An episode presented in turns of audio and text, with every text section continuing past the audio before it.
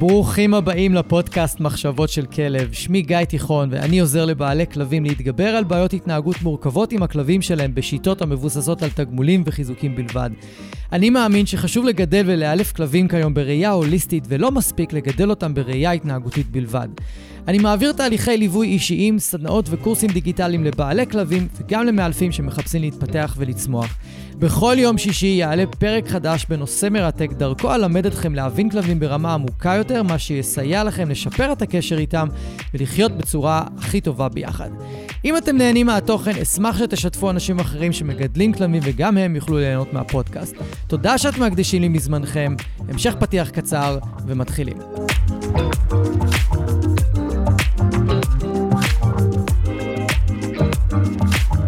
אהלן וברוכים הבאים לפרק 115 בפודקאסט. היום אני הולך לעשות לכם פרק המשך לגבי רכושנות, שזה נקרא בעצם תוקפנות משאב. בפרק 64 לימדתי איתכם למה בכלל כלבים נהיים רכושניים, למה הם תוקפנים סביב אוכל, סביב דברים שהם מוצאים ברחוב, וממש מניתי לכם מגוון של סיבות ופירטתי בכל סיבה בדיוק למה היא קורית ולמה כלבים הופכים לרכושניים כתוצאה ממה, ש, ממה שקורה. ומהסיבה הזו, ואני תכף אה, אעשה איזושהי חזרה זריזה מאוד על, ה, על הסיבות. מי שרוצה, רוצה, אתם מוזמנים, תלכו להקשיב לפרק 64, הוא פרק מאוד מאוד חשוב כדי להבין יותר לעומק את הפרק הזה. יש דברים שאם לא תקשיבו לפרק 64, יהיה לכם קשה קצת להבין את, ה, את הסיבות שאני אה, פועל בצורה שאני פועל, ולמה אני מאמן כלבים בצורה כמו שאני מאמן, אז חשוב שתקשיבו לפרק. בכל מקרה, אם לא הקשבתם וכבר התחלתם להקשיב לפרק הזה, תמשיכו ותלכו לפרק 64 אה, יותר מאוחר. אז היום, או יותר נכון עכשיו, אני רוצה להזכיר בקצרה על הגורמים העיקריים שדיברתי עליהם בפרק אה, הקודם, ולהכניס אתכם לעניינים ככה די זריז, ואחרי זה אני פשוט אדבר על מסגרת כללית לטיפול ברכושנות לתוקפנות משאב. זו לא תוקפנות לבני הבית שהיא אה, תוקפנות סביב מגע, או אם אתם מתקרבים למיטה של הכלב, או לאיפה שהוא שוכב, או כשהוא שוכב על הספה, או כשהוא מתחת למיטה שלו, או כשהוא עולה על המיטה שלכם, ואז הוא מרחיק אתכם, זה לא רכושנות. הרבה אנשים נוטים לבלבל תוקפנות לבני הבית על רקע של קשר לא טוב, על רקע של ענישה, אה, היסטוריית ענישה, רקע של פחד מאנשים, פחד ממגע, אה, כאבים שכלב לא יכול לקום מיד כשאנחנו מבקשים ממנו, ואז אם הוא לא קם אנחנו מתעצבנים עליו. יש פרק שלם על תוקפנות לבני אדם, שאתם יכולים, זאת אומרת לבני, לבני הבית, שאתם יכולים אה, ללכת ולהקשיב לו, אני לא זוכר את המספר. אני מדבר עכשיו על תוקפנות של הכלב כלפיכם, כאשר יש לו משהו בפה, כל חפץ, זה לא משנה מה, זה יכול להיות אוכל, זה יכול להיות משהו שהוא מצא ברחוב, זה יכול להיות זבל אפילו, והרבה פעמים ככל שזה יותר זבל ויותר מסריח ויותר מגעיל, כנראה שהכלב ישמור על זה עוד יותר. ואם הוא מצא את זה, וזה משהו די נדיר שהוא ימצא, אז הוא ירצה לשמור על זה יותר.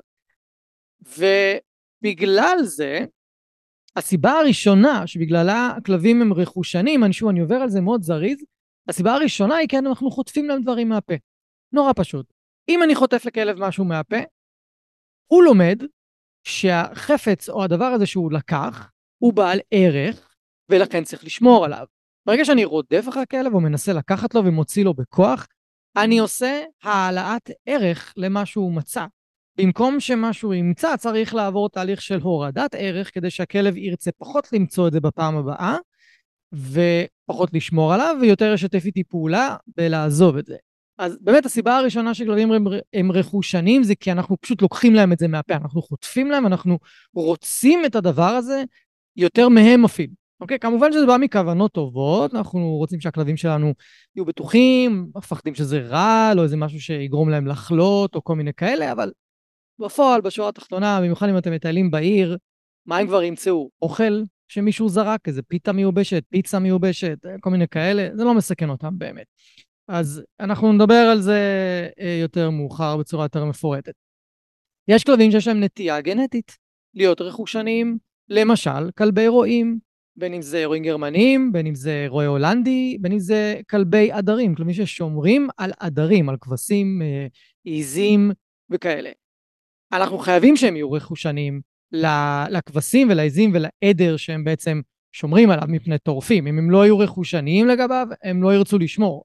אז כמובן שלא מגלים רכושנות כזאת, ש, שהם חלק מה... שהעיזים או הכבשים הם חלק מהלהקה או חלק מהם, הם לא יכולים לעשות עבודה טובה. אז אנחנו זקוקים שם למידה מסוימת של רכושנות, אנחנו באמת יכולים לראות אצל הכלבים האלה התנהגות רכושנית ברמה יותר גבוהה ולפעמים אפילו יותר מסוכנת אם אנחנו מגדלים אותם בבית. זה בדרך כלל מה שאנחנו רואים. שוב, זה לא חובה, אבל זה קיים.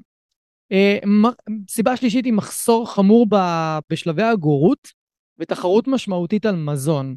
גורים שהיו צריכים ממש להילחם על האוכל שלהם, להילחם להגיע לפטמה של האימא, או אחרי שהם קצת גדלו והתחילו לאכול מוצקים, אז הם היו צריכים להתחרות בגורים אחרים או כלבים יותר גדולים מהם, והם חוו רעב מאוד גדול, מחסור מאוד גדול, אז ברוב המקרים הם יכולים לפתח רכושנות כי ככה הם התחבטו. זאת אומרת, המוח שלהם מתחבט סביב חוסר, ורכושנות הרי נובעת מהפחד שיקחו לי, הפחד שלא יהיה לי, הפחד שלא יהיה לי לאחר כך, בגלל זה כלבים חופרים ומחביאים, בין אם זה בתוך הספות, מתחת לספות, בכל מיני מקומות שאנחנו אפילו לא יודעים, ואז אתם יכולים להתקרב לספה ופתאום הכלב אה, מתנפל עליכם, או נובח עליכם, או תוקף אתכם כי הוא החביא משהו בין הכריות של הספה.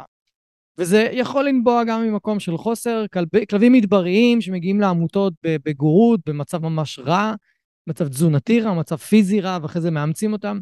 אפשר לראות את זה אצלם, אבל החדשות הטובות יש בדרך כלל זה בא מחוסר שהיה בינקות, בגורות, אפשר לטפל בזה בצורה מאוד פשוטה, בזה שאנחנו, בצורה שאני אלמד אתכם אה, כרגע.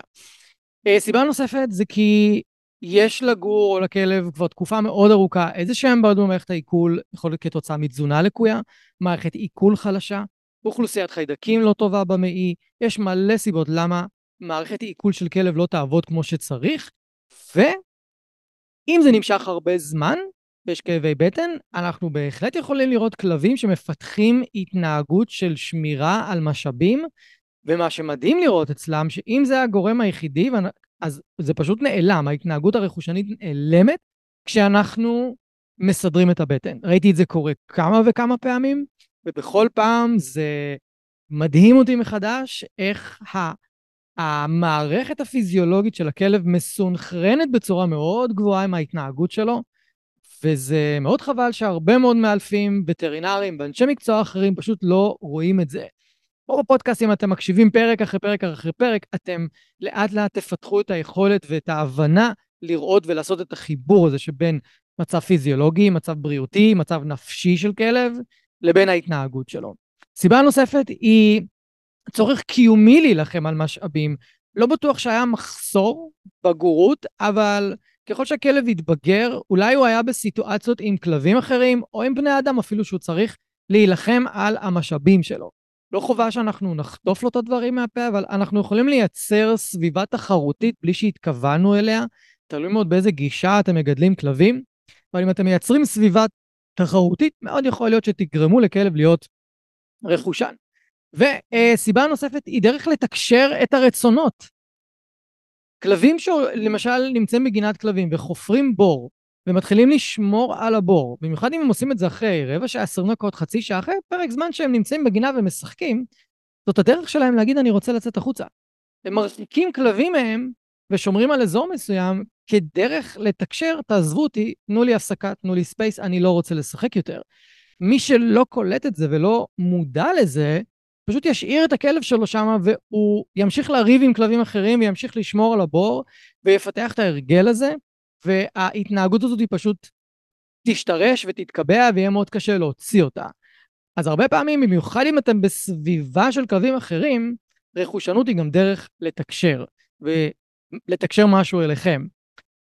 עוד דוגמה, אם אתם נמצאים עם פאוץ' ועם אוכל בטיול, יש לכם כלב רכושן במידה מסוימת, וכלב אחר מתקרב אליכם, ברור שהכלב שלכם יתנפל על הכלב השני וירחיק אותו משם, אבל באותה מידה אתם גם יכולים לעשות כל מיני פעולות שמראות לכלב שלכם אני שומר לך על האוכל. אחד הדברים שאני מאוד אוהב לעשות זה ללמד את הכלב עוד של נגמר, ואני מר... לוקח את הפאוץ' ממני, מראה לו שאני שם את הפאוץ' על איזה גג של אוטו, או על שיח, או אפילו משאיר אותו מאחוריי, על הרצפה או באיזשהו מקום, ואז אני אגש לכלב אחר להגיד שלום, או שאני אשים את, ה, את הפאוץ' בתיק.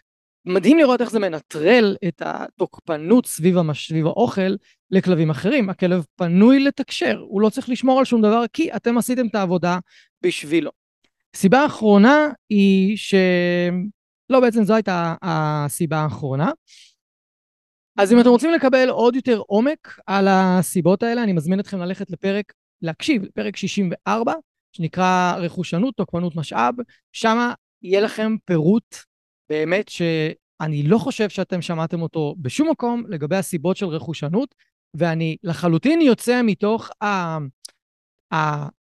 אה, ההסברים המקובלים של דומיננטיות, וכלב מחפש לשלוט, וכלב מחפש להביע בעלות ולשלוט בנו ולהיות האלפא, לא, זה שטויות, זה לא נכון ברוב המקרים. יש מעט מאוד כלבים שהסיבה שהם ישמרו על משאבים היא כתוצאה מזה שהם רוצים לשלוט על להקה או קבוצה של כלבים או משהו כזה. אחוז מאוד נמוך מהכלבים.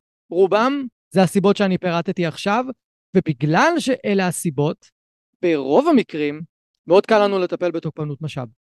מאוד מאוד קל לנו. הרבה יותר מאשר תוקפנות לכלבים אחרים, תוקפנות לאורחים, אה, תוקפנות לבני הבית, שהיא ללא רקע של משאבים, כי הסיבות הן הרבה יותר ברורות, הן הרבה יותר פשוטות. יש שורש אמיתי לסיבה, וזה לא איזה משהו גנטי. אם זה נטייה גנטית, כן, אז זה קצת יותר מאתגר ואז יותר מורכב. אז שוב, בפרק הזה אני עכשיו רוצה לתת לכם איזה שהם קווים מנחים לאיך לטפל. אני לא יכול להסביר לכם בפירוט אה, מדויק איך לטפל, כי אני מודה שכשמטפלים ברכושנות יש ניואנסים מאוד מאוד אה, ייחודיים לכל כלב. כל כלב יר, ירצה שנתרגל אותו טיפה אחרת, יהיה לו סף תגובה אחר, יהיה לו סף אה, התרחקות אחר מהמשאב, תהיה לו סבלנות במידה שונה לתרגולים, וצריך הדרגתיות שונה, אז אני אתן לכם את זה בקווים כלליים. עכשיו, אם יש לכם כלב שהוא תוקפן או רכושן, אני מציע לכם פשוט לקחת דף ועט כרגע, לרשום את המסגרת, כי גם אני אפרט אותה לפי הסדר שצריך לעשות את הדברים, ואתם יכולים לדבר עם המטפל או המטפלת שלכם, אה, שעוזר לכם עם הכלב, עם המאלף או המאלפת, ולבדוק האם אתם באמת באותו כיוון, באותה מסגרת, או שאתם עושים דברים אחרים. אני גם אפרט קצת על הטעויות שבדרך כלל עושים, למרות שפירטתי אותן בפרק 64, אבל אני אתן לכם קצת מה, מהטעויות שאנחנו יכולים לעשות, שיכולים להחמיר את, ה, את, ה, את התוקפנות סביב משאבים. שתי הטעויות הכי הכי הכי קריטיות, אחת ציינתי מקודם, זה לחטוף לכלב דברים מהפה, במיוחד אם אתם רודפים אחריו, והטעות השנייה, שהיא ממש מסוכנת לכם, היא לתקן, להעניש את הכלב כשהוא נוהם וכשהוא מנסה להרחיק אתכם כשאתם, אה, כשאתם מתקרבים ל, למשהו שיש לו בפה. מהסיבה הפשוטה, אם אתם עכשיו מתקנים את הכלב ומענישים אותו בזמן שהוא נוהם, נהמה זה הרי דרך לתקשר לכם, תנו לי space, תנו לי מרחב, אתם בסכנת נשיכה, אז אני בוודאות אקח צעד אחורה, שני צעדים אחורה, אני לא רוצה להתעמת עם הכלב סביב זה. ואם אתם לא עושים את זה, אם אתם מתעמתים איתו, ומענישים אותו ומלמדים אותו שאסור לנהום עליכם, אז הוא פשוט יפסח על כל סימני האזהרה שבאים לפני הנשיכה, והוא פשוט יכול לנשוך אתכם בלי סימני אזהרה. זה מה שהרבה אנשים אומרים לי שקורה להם כשיש להם תוקפנות משאב, שהם לא מצליחים להבין למה הכלב נושך אותם, הם לא מצליחים להבין את הטריגר, והכלב, הם אומרים שהכלב פתאום קפץ עליי, פתאום נשך אותי, פתאום התנפל עליי, אני אפילו לא יודע למה. וכמעט אצל כולם, זו הסיבה. כי הם הענישו את הכלב שלהם על נהמות או חשיפות שיניים או כל דבר אחר. אני לא אומר שאנחנו נקבל את ההתנהגות הזאת, אני אומר שאנחנו צריכים להבין שהיא קיימת, ולדעת איך לעבוד איתה ומולה, ואיך לנתב את הכלב להרגיש יותר בטוח עם הנוכחות שלנו, כדי שהוא בכלל לא יצטרך להזהיר אותנו. אם הכלב מזהיר אתכם, הוא אומר לכם בשפה מאוד פשוטה, אני לא מרגיש בטוח לידכם. אני מאוים מפניכם. אז אם אתם תענישו אותו, תכאיבו לו, תכעסו עליו, תנזפו בו, אה, תאיימו עליו, אתם רק מחזקים את המחשבה שלו ואת ההרגשה שלו כלפיכם, במקום לשנות אותה. אוקיי? והבסיס הבסיס של טיפול ברכושנות הוא חיזוק הקשר עם הכלב, לגרום לו לסמוך עלינו יותר, לגרום לו להאמין שאנחנו רוצים בטובתו, ולהאמין שהוא בטוח, להרגיש שהוא בטוח בסיטואציה ושום דבר רע לא יקרה לו. ככל שהכלב שלכם תוקפן יותר סביב משאבים, ככה הוא מרגיש בטוח פחות, וככה הוא סומך עליכם פחות, וככה יהיה לכם הרבה יותר קשה לטפל. לכן אתם תראו בכל מיני אה, מצבים, או ימליצו לכם, להעניש את הכלב, ואם הוא ממשיך לתקוף אתכם, אז פשוט להעניש אותו יותר חזק, להשתמש באביזרים יותר אגרסיביים, זה יכול להתחיל מחנק, לעבור לדוקרנים, לעבור לחשמל, אפשר גם להשתמש בספרי אוויר שמאוד מלחיץ כלבים. מה שיקרה זה שאם הכלב ימשיך לאיים עליכם או לנשוך אתכם, פשוט יגידו לכם להחמיר את הענישה כלפיו ולהחמיר את האמצעים שאתם אה, מתקשרים איתו או מענישים אותו. אז כאילו, מה יקרה אם שום דבר מזה לא יעבוד? לאן עוד אתם תעלו בהחמרה של הענישה? מה, תחשמלו אותו ב, בעוצמה 100 בקולר האלקטרוני?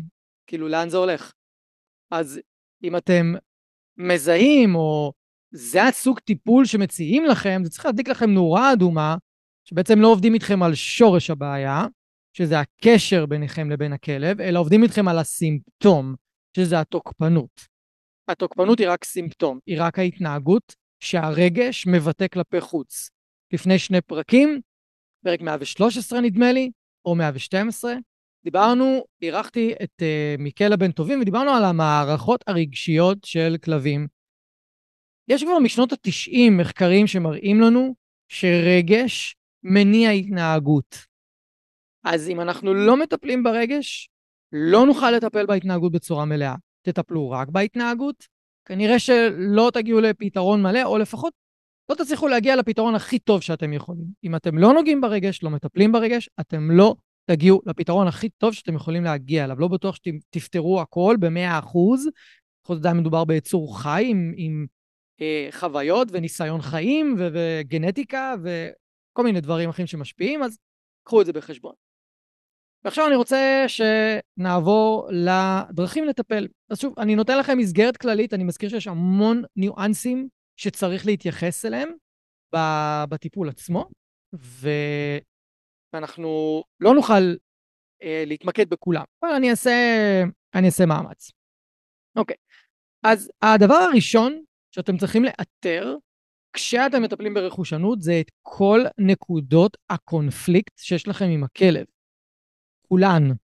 זה יכול להיות סביב הספה, שאתם רוצים, שאתם רוצים שהוא ירד, והוא מתעקש, אולי מאיים עליכם, או פשוט לא רוצה לרדת ונכנס למגננה, או מהמיטה, או, או לצאת מתחת למיטה, או מכל מיני מקומות.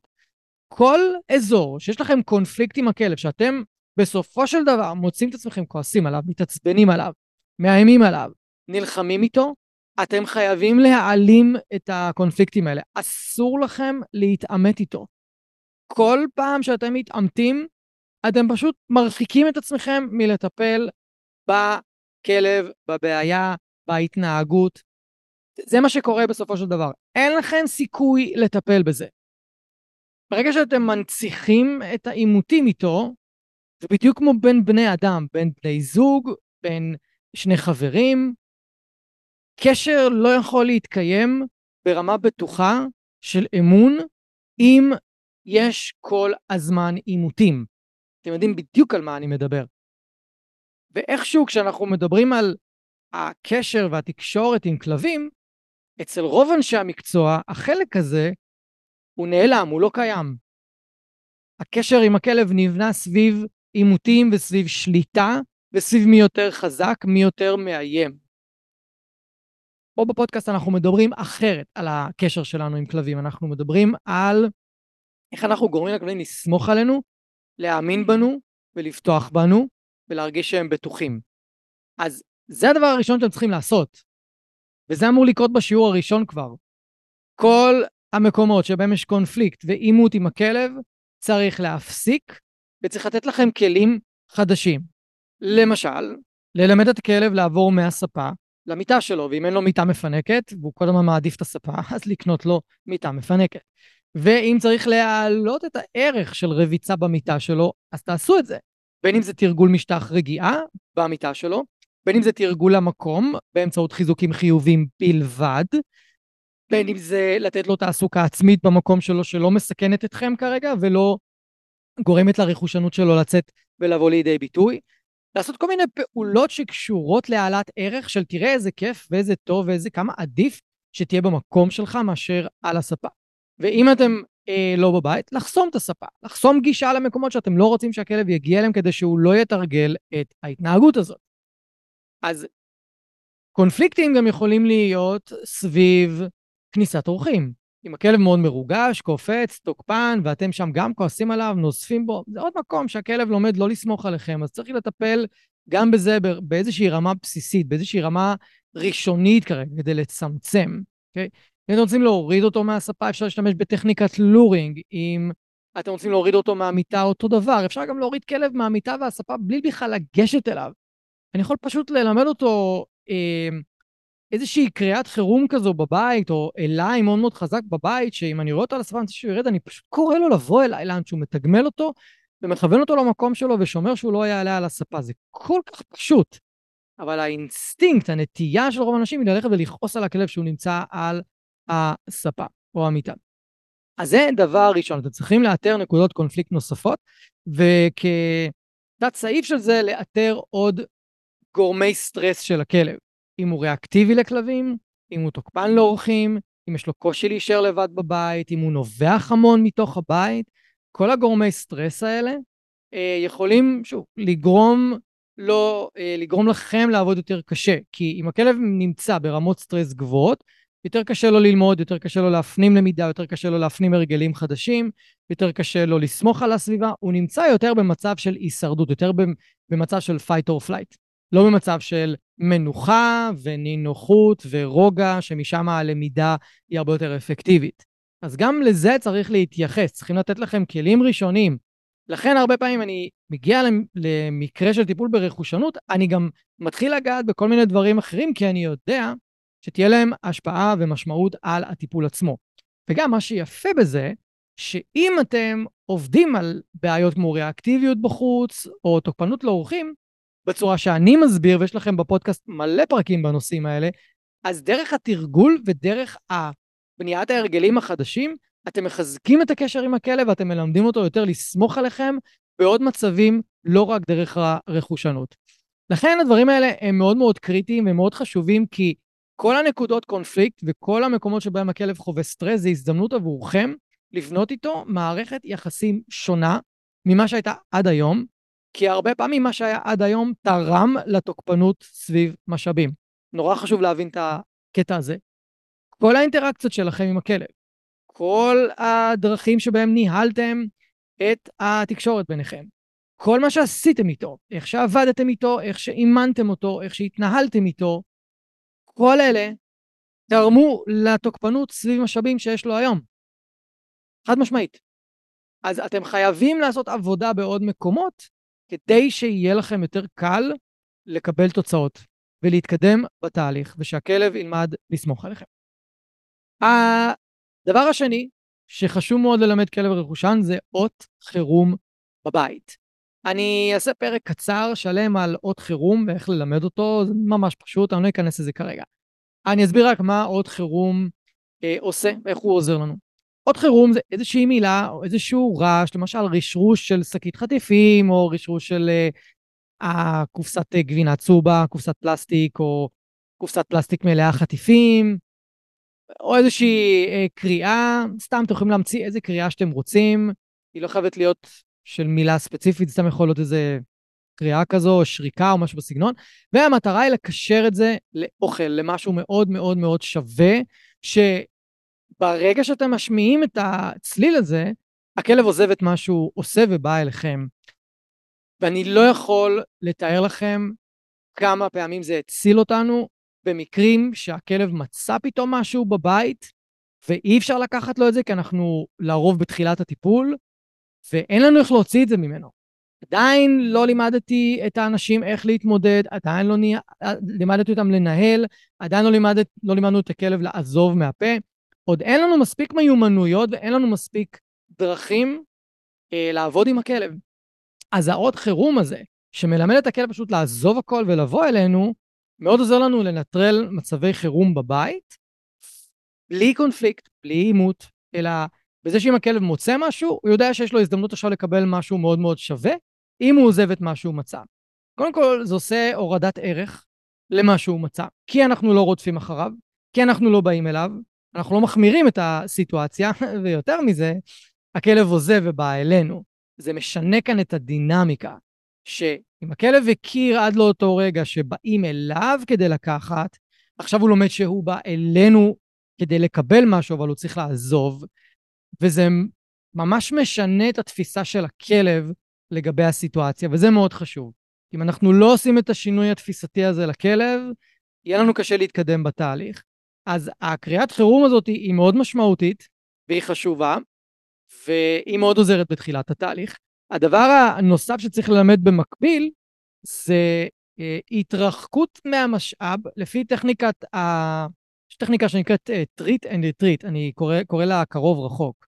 אז זה אומר שאני פשוט מלמד את הכלב לבוא אליי, ואז אני uh, נותן לו חטיף, ואז את החטיף השני אני זורק מאחוריו. כלבים שכבר מכירים את המשחק הזה, אני יכול לחכות שהם יבואו עד אליי, ואז אני רק זורק את החטיף מאחוריהם, ובלי לתת להם מהיד. ואז מה שקורה, אם אני קודם כל מלמד את הכלב את המשחק הזה, הוא לומד להתרחק ממני כדי לקבל חטיף. והוא לומד לבוא אליי כדי לקבל עוד אחד, אבל הוא מקבל אותו רחוק ממני. ואז איך אני משתמש בזה ברכושנות? נגיד והכלב מצא משהו, והצלחתי על ידי קריאת חירום להביא אותו אליי, אממה, אני לא יכול לגשת לחפץ כי הוא לא נותן לי. אז דרך מאוד פשוטה היא להתחיל לשחק עם הכלב את המשחק treat and retreat בבית, ולהרחיק אותו מהחפץ שהוא שמר עליו, הוא רוצה לשמור עליו. בזמן שמאוד בהדרגה אנחנו מתקרבים אל החפץ. ועד שאנחנו ממש עומדים מעל החפץ, והכלב ממשיך להתרחק מאיתנו, ואנחנו זורקים לו אוכל רחוק מאיתנו, והוא חוזר והולך לקחת את האוכל וחוזר. בצורה הזאת אני מוודא שני דברים. אחד, שהכלב מרגיש בטוח עם זה שאני אתקרב לו לחפץ. שתיים, אני מקשר את ההתקרבות שלי לחפץ לחוויה מאוד כיפית, מהנה, בטוחה, אמינה, אין עימותים, זה פשוט מאפשר לי אה, לייצר סביבה בטוחה, גם לכלב וגם לי, אגב.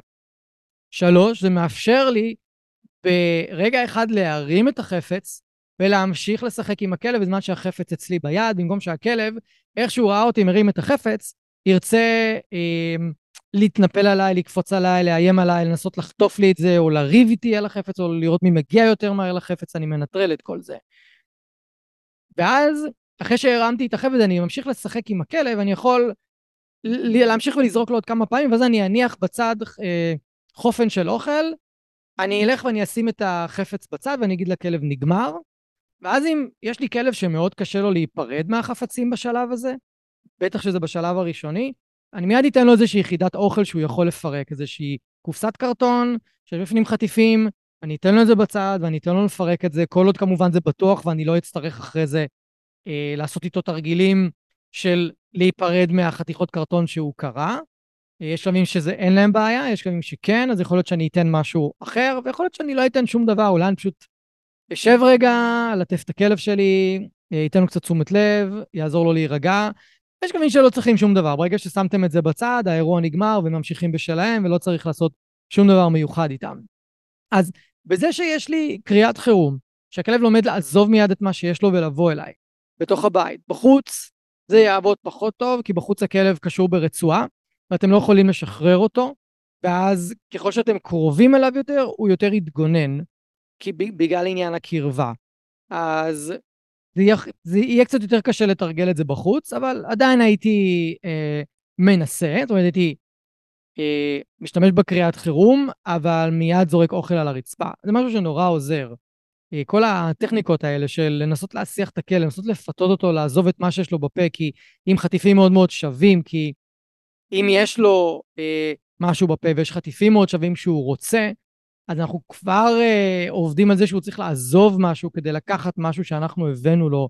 ושוב, זה משנה את הדינמיקה בינינו, זה משנה את התפיסה שלו לגבי הסיטואציה, זה גורם לו להרגיש יותר בטוח, זה גורם לו לקשר את הנוכחות שלנו, את הקרבה ואת ההתקרבות שלנו אליו כסיטואציה בטוחה, ואז הוא יותר מאפשר, הוא יותר זורם, הוא יותר מוכן לשתף פעולה. זה מהניסיון שלי. יש פה ושם אחוזים מאוד קטנים של כלבים שהם מאוד תוקפנים, צריך מאוד להיזהר איתם, וכמעט תמיד זה משולב באיזושהי בעיה רפואית. כמעט תמיד.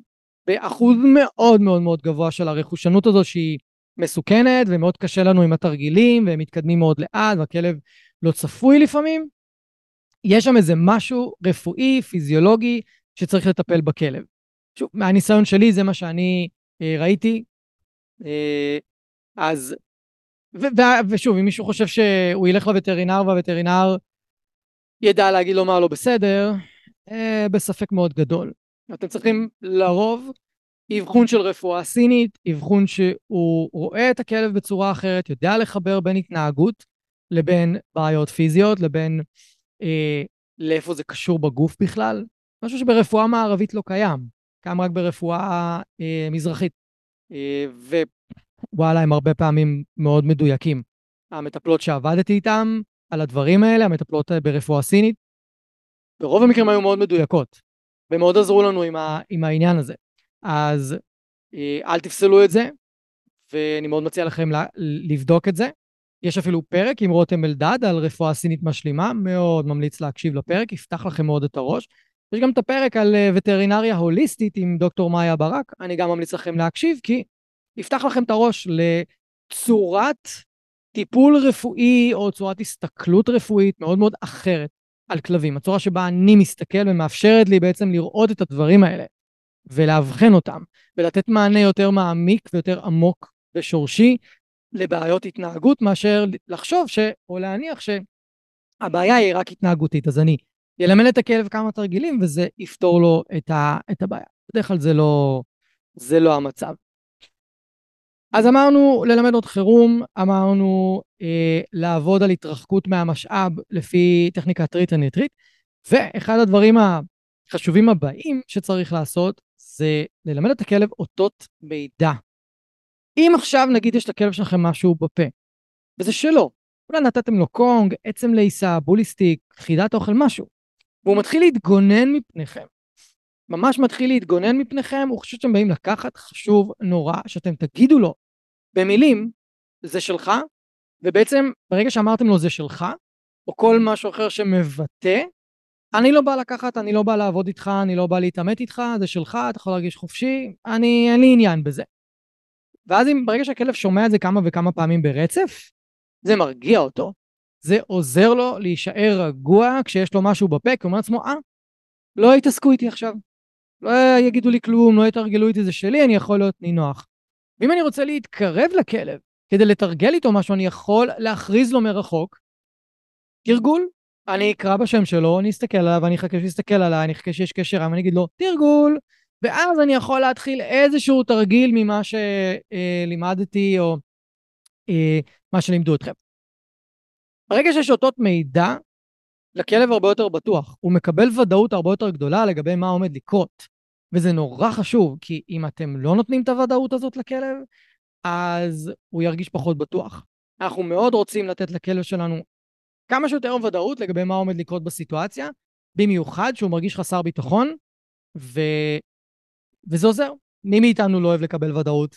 מי מאיתנו לא אוהב לדעת בדיוק אה, איך הוא יגיע לעבודה בבוקר? נכון, אנחנו מתעצבנים שלא יודע, יש תאונה או איזה משאית זבל נוסעת עכשיו ברחוב ותוקעת אותנו ברחוב אחד עשר דקות במקום לעבור אותו בעשר שניות. נכון, זה איזושהי חוסר ודאות וזה מעצבן אותנו. סליחה, אז ככה גם כלבים. הם רוצים להרגיש יותר אה, בטוחים. אז אותות מידע זה חלק מאוד מאוד משמעותי, ואני לא אכנס לכל האותות מידע שאתם יכולים לתת, אבל אם אני אתן איזה שתיים שלוש דוגמאות, אז אמרתי, אות אחד, זה שאתם לא הולכים להתעסק עם הכלב, זה שלך, אני לא מתעסק איתך. אות שני זה, עכשיו מתרגלים. עכשיו ת, תהיה מוכן לזה שאני אתרגל איתך. אות שלישי יכול להיות אה, לכלבים שהם קצת יותר, אה, נגיד הם שומרים על המיטה שלהם, או הם שומרים על ה... לא רוצים שיתקרבו אליהם כשהם על המיטה, אוקיי? זו דוגמה ממש טובה. היא לא כזה דוגמה של רכושנות, אבל כדי להמחיש לכם את העניין של אותות מידע, אה, אני אתן את הדוגמה הזאת, אם עכשיו אתם יודעים שכשאתם מתקרבים למיטה של הכלב, הוא יכול לנהום, הוא יכול לאיים, הוא יכול... אה, משהו מההתנהגויות האלה, פשוט תגידו לו, אני רק עובר פה, אני רק עוברת פה, אוקיי?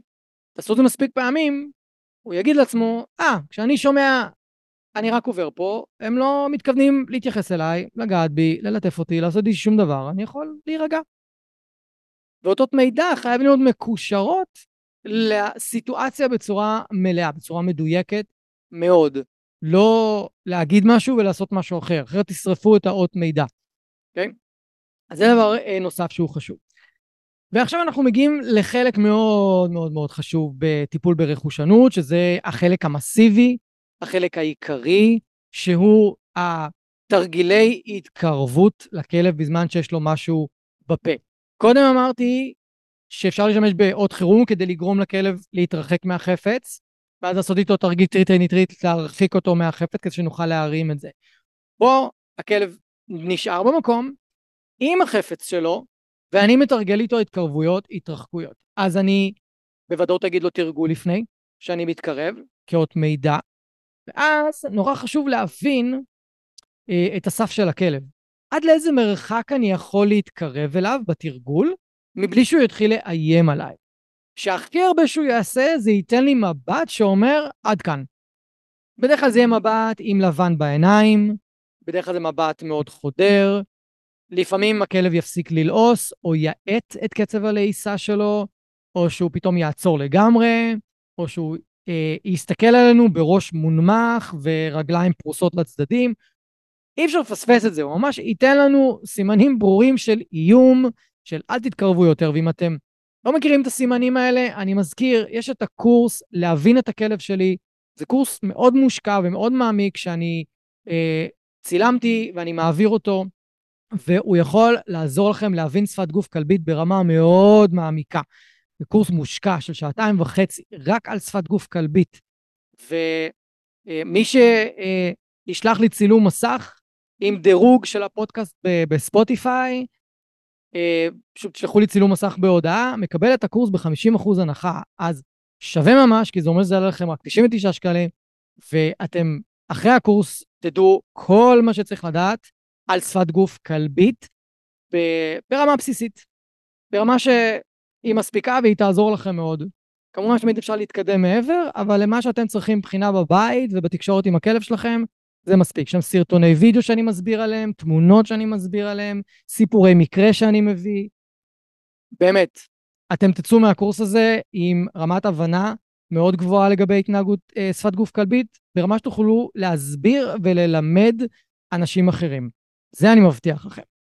יופי. אז אחרי שאנחנו מבינים שאת המרחק שאנחנו יכולים להגיע עד לכלב, זאת אומרת אנחנו מבינים או הבנו, למדנו מה הסף שלו, אני מתקרב עד למרחק הזה. אז בתרגילי התקרבות התרחקות אנחנו רוצים להגיע למרחק שהכלב מאשר לנו להגיע אליו, ולהגיד לו בדרך כלל את המילת קליקר שלו, כמו כך, או יס, או להגיד לו איזושהי מילה אחרת, שמה שהיא מנבאת זה, אני זורק לך אוכל עכשיו. ואז אני פשוט לוקח חופן של אוכל וזורק לכיוון שלו והולך. וככה אני חוזר על זה כמה וכמה פעמים. אם אני נתתי לכלב שלי תעסוקה שלוקחת לו בערך עשר דקות, אני ארצה להתקרב משהו כמו שלוש, ארבע פעמים. אוקיי? לא יותר מזה. אני לא רוצה לעצבן את הכלב, אני לא רוצה אה, שהוא יימאס לו מהתרגולים האלה. אני לא רוצה שההתקרבות שלי, אה, הערך שלה ירד כי אני נותן לו הרבה מאוד חטיפים, ואז הוא פשוט אומר, אוקיי, אני לא בא לי עכשיו לאכול, הוא יבוא אחר כך עוד פעם, אני, אני אכיל אותו, אני אקח את מה שהוא ייתן לי אחר כך. אז יש פה כל מיני שיקולים. השיקול העיקרי הוא זה שאנחנו לא רוצים להעמיס על הכלב התקרבויות, כי לזכור, זו סיטואציה שהיא מלחיצה על הכלב. אז ככל שאתם מתרגלים יותר התקרבויות, אתם יכולים יותר להלחיץ אותו, ולכן עדיף לעשות מעט ואיכותי מאשר הרבה ואולי פחות איכותי. אז המטרה היא בסופו של דבר להגיע עד לכלב. להגיע למצב שאתם יכולים להגיע עד אליו מבלי שהוא מאיים עליכם, כי הוא עושה חיבור מאוד פשוט. אם אתם באים זה שווה לי אוכל טעים ואתם לא לוקחים לי, זה ווין ווין, אני גם מקבל חטיפים וגם אני, אה, נשאר, נשאר לי הדבר הזה שיש לי בפה. עכשיו תגידו, אבל איך מתרגלים את זה עם חפץ שהוא מצא? או, אנחנו לא מתרגלים את זה עם חפצים שהוא מצא. אנחנו מתרגלים את זה עם דברים שאנחנו נותנים לו באופן יזום, שאנחנו יודעים שהוא מאוד רוצה לאכול, ויש לנו שליטה גם מתי התרגול נגמר, כי אולי נתתי לו קונג ממולא, ואני יודע שלוקח לו עשר דקות ללקק את הכל, ואחרי עשר דקות הוא עוזב את ה Kong, ואני יכול להרים את ה Kong, לשים במקום, ונגמר האירוע. תרגלתי איתו כמה פעמים התקרבות התרחקות שהוא מלקק מה Kong, וזהו, ונגמר התרגול. יכול להיות שניתן לו חידת אוכל כלשהי, או איזשהו פאזל, או איזושהי עצם לעיסה, אבל קטנה, bully stick באורך של אה, אצבע, שאני יודע שייקח לו רבע שעה עשרים דקות להתעסק. אני מתרגל ברבע שעה עשרים דקות האלה, הוא סיים לאכול את ה bully stick, זה בבטן שלו, נגמר האירוע. ככה מתרגלים. עכשיו, נורא חשוב, קודם כל, להתחיל מתרגול עם אה, משאב בר שליטה. מה זה משאב בר שליטה? זה משאב שאני יודע שהכלב שלי הוא לא כזה רכושן לגביו, ולכל הכלבים יש כזה משאב, שאני יכול לתרגל בצורה הרבה יותר פשוטה, ואני יותר בטוח והכלב שלי פחות לחוץ. תמצאו את הדבר הזה שאתם יכולים לתת לכלב שלכם, שהוא אוהב ללקק, שהוא אוהב להתעסק איתו. זה גם יכול להיות הסוף של הגביע, יוגורט, או הקוטג', או לא יודע מה, ללקק את התחתית של הקופסה של הפסטרמה, או של החזה עוף שהבאתם מהקצב. כל מיני דברים כאלה שהם נגמרים מהר והכלב לא היסטרי עליהם. אה, ואז הם יכולים לתרגל התקרבות. אז אני מזכיר, תרגילי ההתקרבות הם קודם כל, דרכם אנחנו מאתרים את המרחק, את הסף, הסף זה בעצם המרחק, שאנחנו, שממנו אנחנו צריכים לעצור ולזרוק חטיפים על הכלב כדי לקשר את ההתקרבות שלנו לחוויה טובה. וכל פעם אני מגיע פחות או יותר לאותו סף, לפחות כמה תרגולים ברצף, לפעמים אני אקח עוד צעד מעבר לסף ואני אזרוק לו חטיפים, אבל אני כל הזמן אשחק סביב הסף. נגיד הסף הוא שלושה צעדים מהכלב. אז פעם אחת אני אתקרב ואני אשאר שלושה וחצי צעדים מהכלב. פעם אחת אני אתקרב ואני אהיה שלושה צעדים מהכלב, פעם שתיים וחצי צעדים מהכלב, פעם ארבעה צעדים מהכלב, פעם שניים וחצי, זאת אומרת, אני נע סביב השלושה צעדים, אני שומר פחות או יותר על הסף, על איזשהו ממוצע מר... של מרחק, ואז הרבה יותר קל לי להתקדם, הרבה יותר קל לי להגיע יותר קרוב אל הכלב. וככה הוא גם אומר לעצמו, טוב, זה לא שהוא מגיע בול לאותו מרחק, ורק שם אני מקבל את האוכל, ואם הוא מתקרב מעבר, אני לא יודע מה יקרה, אני לא סומך עליו, ואז הם יכולים להגיב. אלא אנחנו על ההתחלה מלמדים אותו בצורה כזו שהוא לא ממש יכול להבחין אם עשינו, אם אנחנו נמצאים שניים וחצי צעדים ממנו, או שלושה וחצי צעדים, או שלושה צעדים. הוא לא באמת יכול להבחין. אז היכולת הזאתי של אה, לתרגל סביב ממוצע מרחקים, ולא מרחק קבוע כל פעם, עוזרת לי להתקדם יותר מהר בתהליך. אז זה, זה הדבר הראשון, צריך לדעת התרגילי התקרבות, אבל הדבר השני הוא שצריך לעבוד עם משאבים ברי שליטה. אז להתחיל איתם, ואז סביר להניח שתוכלו להגיע קרוב לכלב די מהר, ודרך המשאבים ברי שליטה והתרגולים האלה, אתם בעצם בונים את האמון שלו, אתם בונים את הביטחון שלו, אתם מלמדים אותו לסמוך עליכם, כדי שתוכלו לתרגל על משאבים יותר קשים. הטעות הכי גדולה, הכי גדולה, בטיפול ברכושנות, זה להתחיל ישר לתרגל על משאבים קשים. למה שהכלב יצליח לתרגל ככה? בטח אם יש לכם היסטוריה של עימותים, ענישה, שבהם הכלב ניצח כבר. ניצח, אני אומר, אתם אמרתם לעצמכם, אני לא מתעסק עם הכלב, הוא נשך אותי כבר בעבר, אין לי מה להתעסק איתו, אין לי מה לנסות אפילו. זאת אומרת, הכלב חווה הצלחות בלהרחיק אתכם בהתנה... עם התנהגות תוקפנית. אז אין שום היגיון התנהגותי אין שום תועלת בלהתחיל לתרגל עם המשאבים החזקים, אלה שהכלב שומר עליהם בחירוף נפש, ואין שום סיכוי בעולם שהם מתקרבים. המשאבים האלה בדרך כלל זה מה שהכלב ימצא ברחוב או ימצא בבית במקרה, ואתם תצטרכו להתנהל בנוהל חירום, שזה האות חירום, וזה התרגיל treat and retreat, או אפילו לפעמים במצבים מאוד קיצוניים, אני משתמש באות חירום ומוביל את הכלב לאיזשהו חדר, זורק לו חופן של חטיפים, סוגר את הדלת והולך לוקח את החפץ שהוא מצא, ורק אז משחרר אותו, ואומר לו שנגמר, ונותן לו אולי איזשהו תחליף כדי שהוא לא יישאר עם החוסר.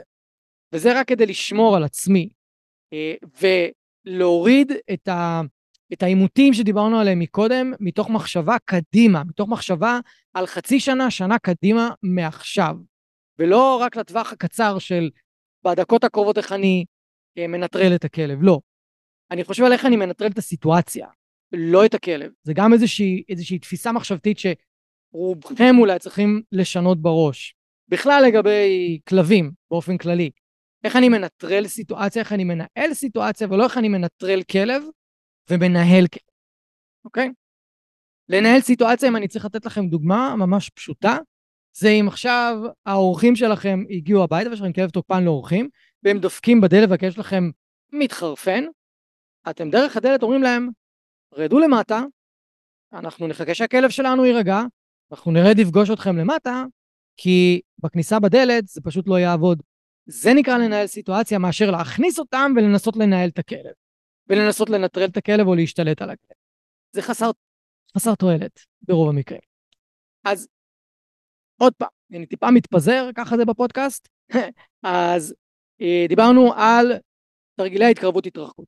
אז היה לנו לאתר את הסף של הכלב, לעבוד עם משאבים חלשים, ברי שליטה, ואז לעבור למשאבים שהם יותר מעניינים את הכלב, הוא יותר נוטה לשמור עליהם, וככה להתקדם בהדרגה למשאבים היותר חזקים בתוך התרגולים.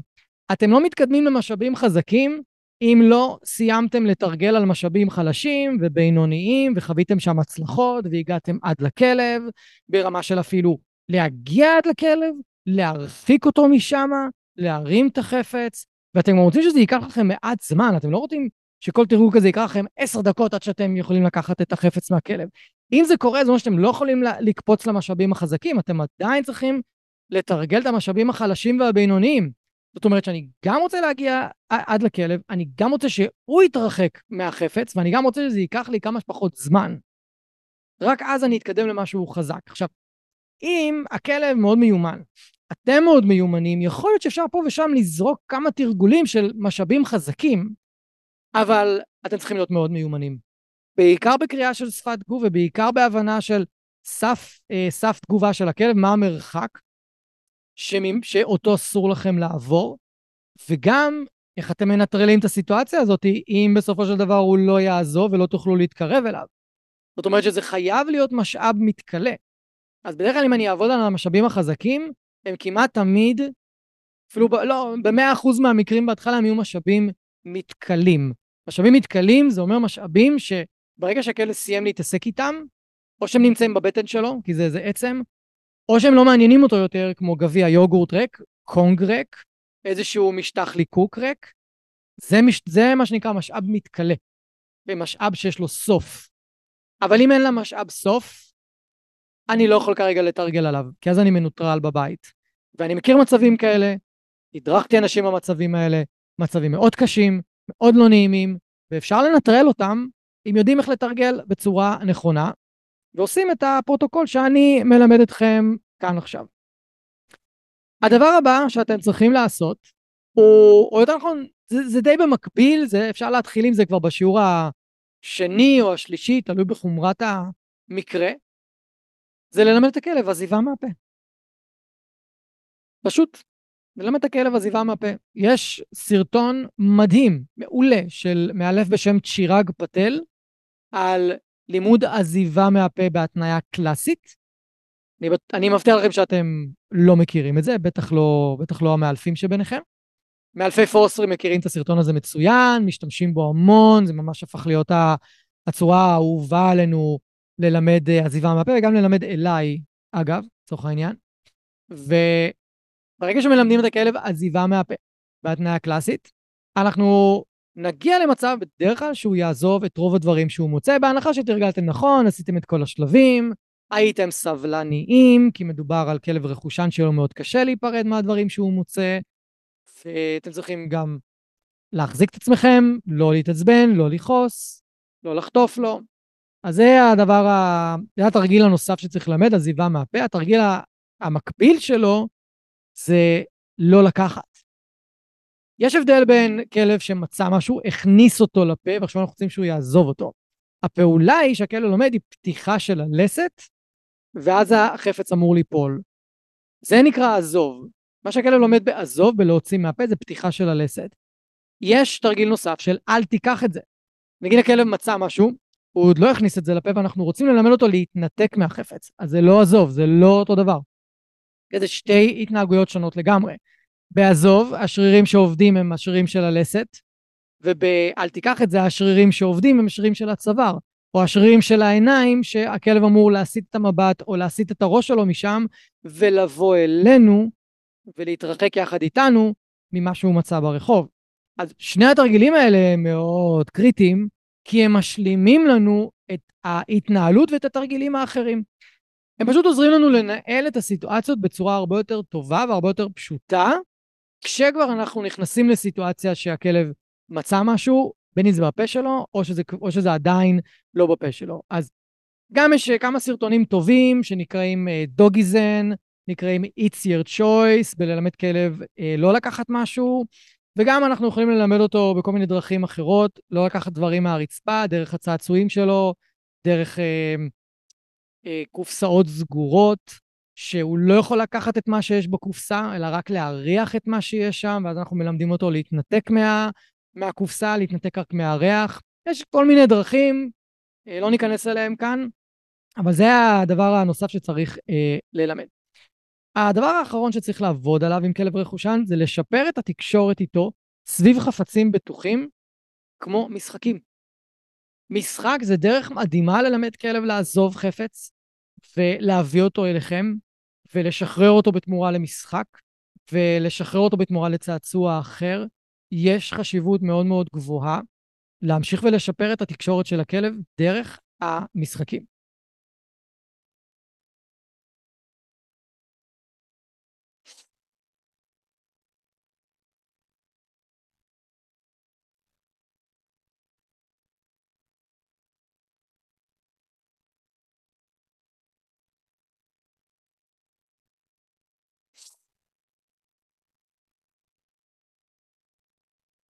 אם אני רוצה לקחת את זה כמה שלבים קדימה, אז אני ממש אלמד את הכלב שלי את האות עזוב בתוך משחק בתמורה לצעצוע אחר. זה יעבוד בעיקר עם כלבים שהם מאוד אוהבים לשחק, והם פתוחים למשחק, ואין שם איזה שהם קונפליקטים, אבל אם יש קונפליקטים סביב המשחק, אז אני צריך לעשות פעולות שיעזרו לי אה, גם שם לטפל ברכושנות. למשל, אם עכשיו, אם, אם הכלב שלי, אם אני משחק עם הכלב שלי, דבר ראשון, אני בחיים לא אשחק איתו עם צעצוע אחד. אני תמיד אשחק איתו עם שלושה, ארבעה, חמישה צעצועים זהים, ככה שכל פעם יש לי צעצוע שהוא מאוד רוצה ביד, אבל כדי לקבל אותו ולשחק איתי, הוא צריך לעזוב את הצעצוע שיש לו בפה. עכשיו, אם כלב, אם אנחנו משחקים עם כלב בצעצוע אחד, במיוחד כלב רכושן, אז הוא לקח את הצעצוע, ישכב בצד, והוא לא יביא לנו אותו, לא יעניין אותו לשחק איתנו, הוא ירצה לשמור עליו. אבל אם עכשיו אני מראה לו שיש לי עוד אחד, שווה באותה מידה, שהוא יכול לבוא עד אליי ולשחק איתו, ואנחנו נשחק ביחד והוא יקבל את הצעצוע הזה, ואז יש לו עכשיו שני צעצועים. כי אני לא הלכתי לקחת את הצעצוע שהוא עזב, אני שלפתי עוד צעצוע שלישי. וזה מאוד מאוד חזק, זה פשוט אומר לכלב שלי, היי, יש פה הרבה, אתה לא צריך לשמור על הצעצוע, כי יש פה עוד, יש פה הרבה, בדיוק כמו עם אוכל. אז גם פה, בעבודה על רכושנות דרך משחק, אני רוצה כל הזמן ללמד את הכלב שלי שיש עוד, ויש עוד, ויש עוד, יש שפע, לא מחסור. תזכרו, רכושנות הרבה פעמים באה ממחסור. אני צריך ללמד את הכלב שלי את ההפך, שפע, וזה לא פשוט לפעמים.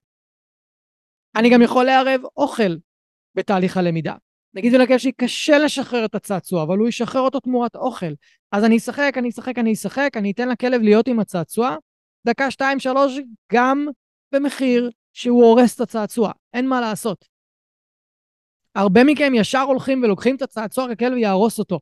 חברים יקרים, קניתם לכלב שלכם צעצועים, הוא הולך להרוס אותם, במיוחד אם הוא אוהב לשחק, ואין לכם מה לעשות בעניין.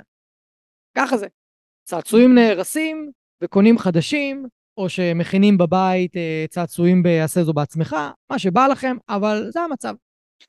אז אני לא עושה עניין מזה שהכלב שלי הורס צעצועים, ואגב, לכן אני בדרך כלל מעדיף צעצועים שהם סמרטוטים, אה, שכיף לתפוס אותם בפה, כמו אה, שרוול של סוואטשרט, שרוול של מכנסיים, או, או סקיני לצורך העניין, שאני גם תמיד יכול לתפור אותו מחדש אם הכלב פרם אותו.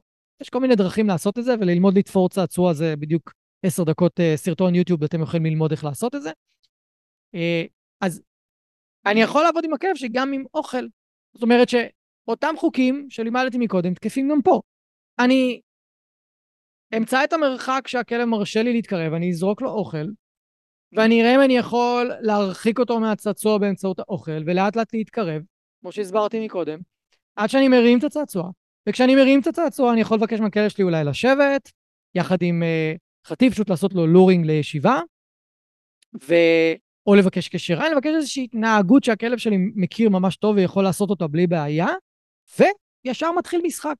אז הכלב שלי למד שאם אני עכשיו מתחיל לזרוק לו אוכל, המשמעות היא שהוא מרוויח משהו ממש טוב אם הוא עוזב את הצעצוע, וכשאני מרים את הצעצוע, המשחק ממשיך. ווין, ווין, ווין.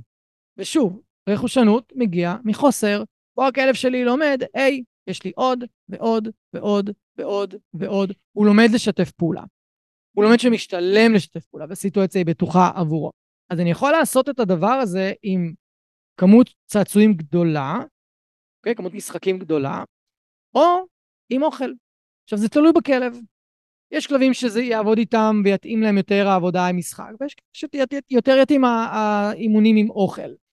יש כאלה לעשות את שניהם, זה נורא משתנה.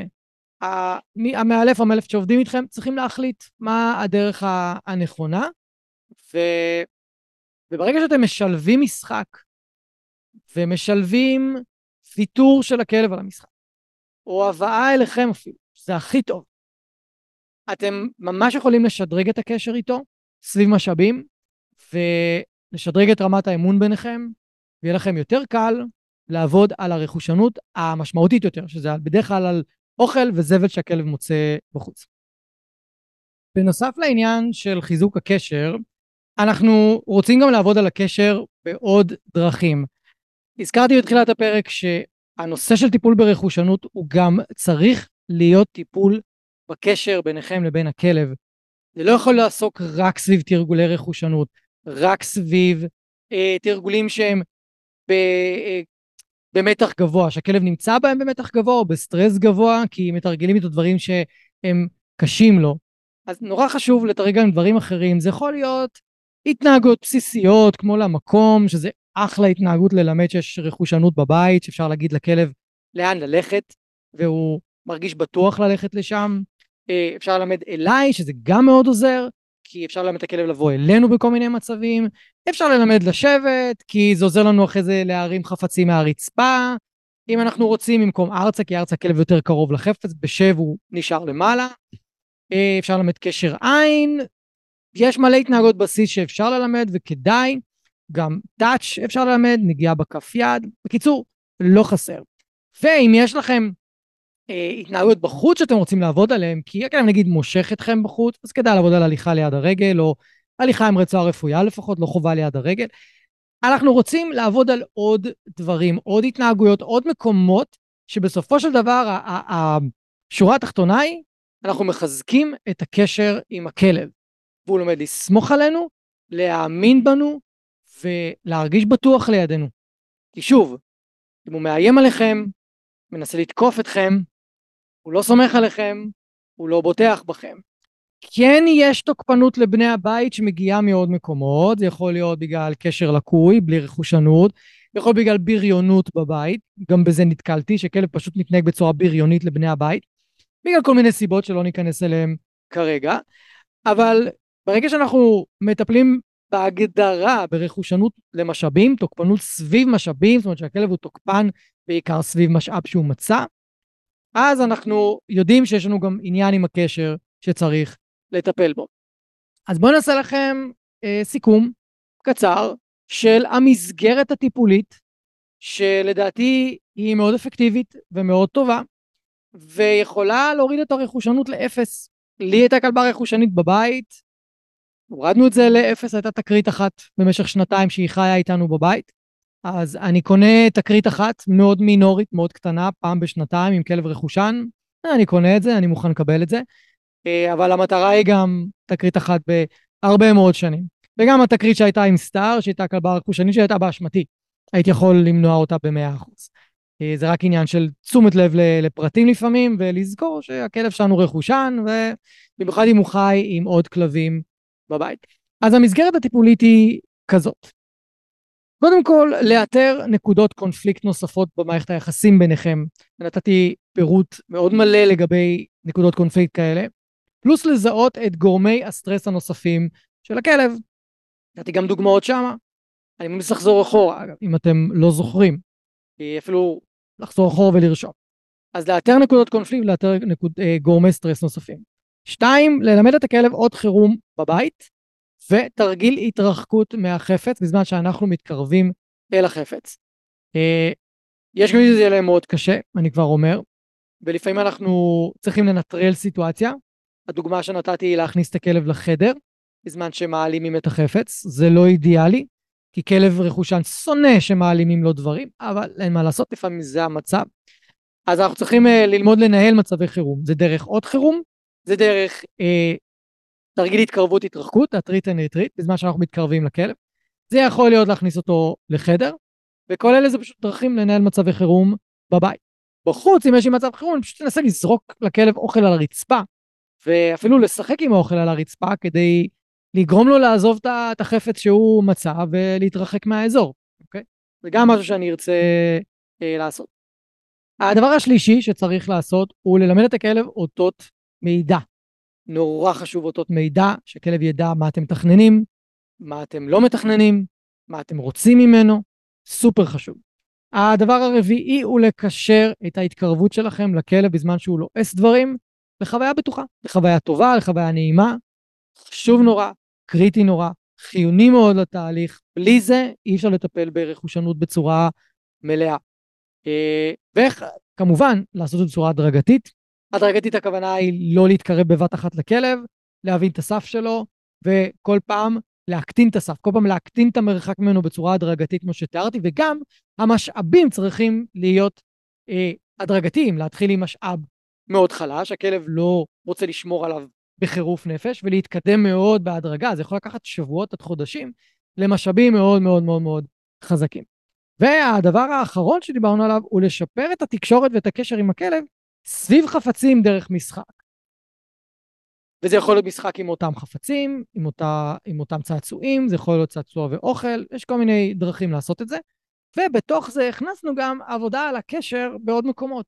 אם זה דרך התנהגות בסיס שאנחנו רוצים ללמד את הכלב, אולי כל מיני טכניקות אימון אחרות כמו shaping, targeting, טכניקות שפשוט עוזרות לנו אה, ללמד את הכלב, לסמוך עלינו ולרצות להתאמן איתנו, לרצות לשתף איתנו פעולה. זה מה שאנחנו רוצים בסופו של דבר ללמד את הכלב, וזה גם יכול לעבוד דרך התנהגויות בסיס, כל עוד אתם לא משלבים שם ענישה, לא משלבים שם קונפליקטים, נזיפות ואלמנטים מהסוג הזה. אם אתם תעשו את המסגרת הזאת, מאוד יכול להיות, סיכוי גבוה, שאתם תפחיתו את הרכושנות לרמה כזאתי, שהיא לא מטרידה אתכם ביום-יום, היא לא מפריעה לכם ביום-יום, אתם יכולים להתנהל איתה בצורה די שוות נפש, כמו שהיה אצלי. סטאר הייתה כמה מאוד רכושנית, סטאר נשכה סביב חפצים, סביב דברים, במיוחד כלבים אחרים, והיא חיה באותה תקופה עם עוד ארבעה כלבים, ועוד ארבעה חתולים. אז כל הנושא של רכושנות היה כל הזמן בפרונט של הניהול של הבית, בגלל סטאר. אבל היא לא נשכה אף אחד כל השנתיים אצלנו. היא פצעה את גילי פעם אחת, קל, לא נורא. חוץ מזה הם היו חברות מאוד טובות, והכלבים ידעו גם להתרחק ממנה, היא גם לימדה את שאר הכלבים להתרחק ממנה ולא להתקרב ולא להציק לה. אז ככה שאפשר להגיע למצב ממש ממש ממש טוב. גם האנשים שאני מלווה אותם בבית, רובם הגיעו למצב נורא טוב.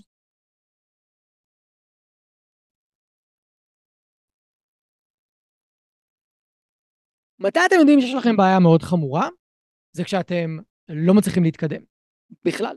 זאת אומרת, הכלב מבוצר במקום שלו, הוא מבוצר בתוקפנות אה, וברכושנות כלפיכם כל פעם שהוא מוצא משהו, ואתם לא מצליחים לייצר התקדמות, או שאם חס וחלילה לא שמתם לב והכלב שומר על משהו, והוא תקף אתכם ונשך אתכם והנשיכות הן חמורות, אז כאן יש מקום לשקול טיפול תרופתי. עוד יכול להיות שהכלב לא מאוזן כימית במוח, בטח לא מאוזן בגלל זה רגשית והורמונלית, סביר להניח, אז אה, אין לו עיכוב נשיכה, אין לו איפוק, והוא מאוד אימפולסיבי, והוא חריף בתגובה שלו. אז פה יש מקום לשקול תרופות תמיד, כדי למזער את, ה, את התגובת fight or flight של הכלב, למזער את התוקפנות הזאת ואת הצורך שלו להתנפל, אוקיי? כי, כי זה משהו פנימי, זה איזשהו משהו אינסטינקטיבי, זה איזושהי התנהגות שהיא בלתי נשלטת הרבה פעמים. וכלבים שיש להם איפוק, כלבים שלמדו איפוק, כלבים שהמערכת העצבית שלהם עובדת כמו שצריך והיא תקינה, הם יהיו מאוד מאופקים, ולכן יהיה קל להתקדם איתם ויהיה קל לעבוד איתם. על כל הנושא של מערכת העצבים, אני אעשה לכם פרק שלם, אני מחפש מישהו שיבוא וילמד אותנו, או מישהי, על מערכת העצבים של יונקים, ולמה היא כל כך כל כך משמעותית לטיפול התנהגותי, אה, זה, ב, זה בפעם אחרת. אז זה היה פרק על המסגרת לטפל ברכושנות, ואני מזכיר למי שהקשיב עד עכשיו, פרק 64, ילמד אתכם מה הגורמים לרכושנות. אז אם אתם תשלבו את שני הפרקים האלה ביחד, יש לכם פה חומר זהב, זה ממש יכול לעזור לכם. אם נהניתם מהפרק, אנא, תחלקו אותו עם עוד מישהו או מישהי, בעלי כלבים, שיכולים להרוויח ויכולים לקבל ערך מהפרק הזה. ואני מזכיר, אם אתם רוצים ללמוד על שפת גוף כלבית לעומק, ואתם רוצים לרכוש את הקורס להבין את הכלב שלי, שהזכרתי באמצע הפרק, תשלחו לי צילום מסך עם דירוג של הפודקאסט, של לפחות ארבעה-חמישה כוכבים כמובן, ועל אמת, לא סתם, ואני אשלח לכם קישור שתוכלו לרכוש את הקורס ב-50% הנחה, ב-99 שקלים בלבד, המחיר המלא שלו 197 שקלים. שלכם לעד, אני מבטיח לכם שבסוף הקורס הזה אתם תלמדו, או תדעו יותר נכון, שפת גוף כלבי ברמה מאוד גבוהה שתוכלו ללמד אחרים. זה חזק מאוד, אני מאוד אוהב את זה. אז שיהיה לכם אה, אחלה שבוע, אנחנו נתראה בפרקים הבאים. יאללה ביי. אני רוצה להגיד לכם שוב, תודה רבה שהאזנתם. אם אהבתם ואם נהניתם, אז שתפו חברים, שתפו מכרים, בעלי כלבים, תעזרו לי להפיץ את הפודקאסט הזה, אני מאוד מאוד אשמח. ו... תעשו פולו, כדי שהאפליקציה האהובה שלכם תודיע לכם. יום שישי היום, יש עוד פרק בפודקאסט מחשבות של כלב, ואני אפתיע אתכם עם נושא חדש ופרק חדש. אז אני מקווה שנהניתם היום, היה לי מאוד כיף לארח אתכם. אנחנו נתראה עוד שבוע, תהיו טובים לכלבים שלכם, תהיו טובים לעצמכם, ושיהיה לכם אחלה של סוף שבוע.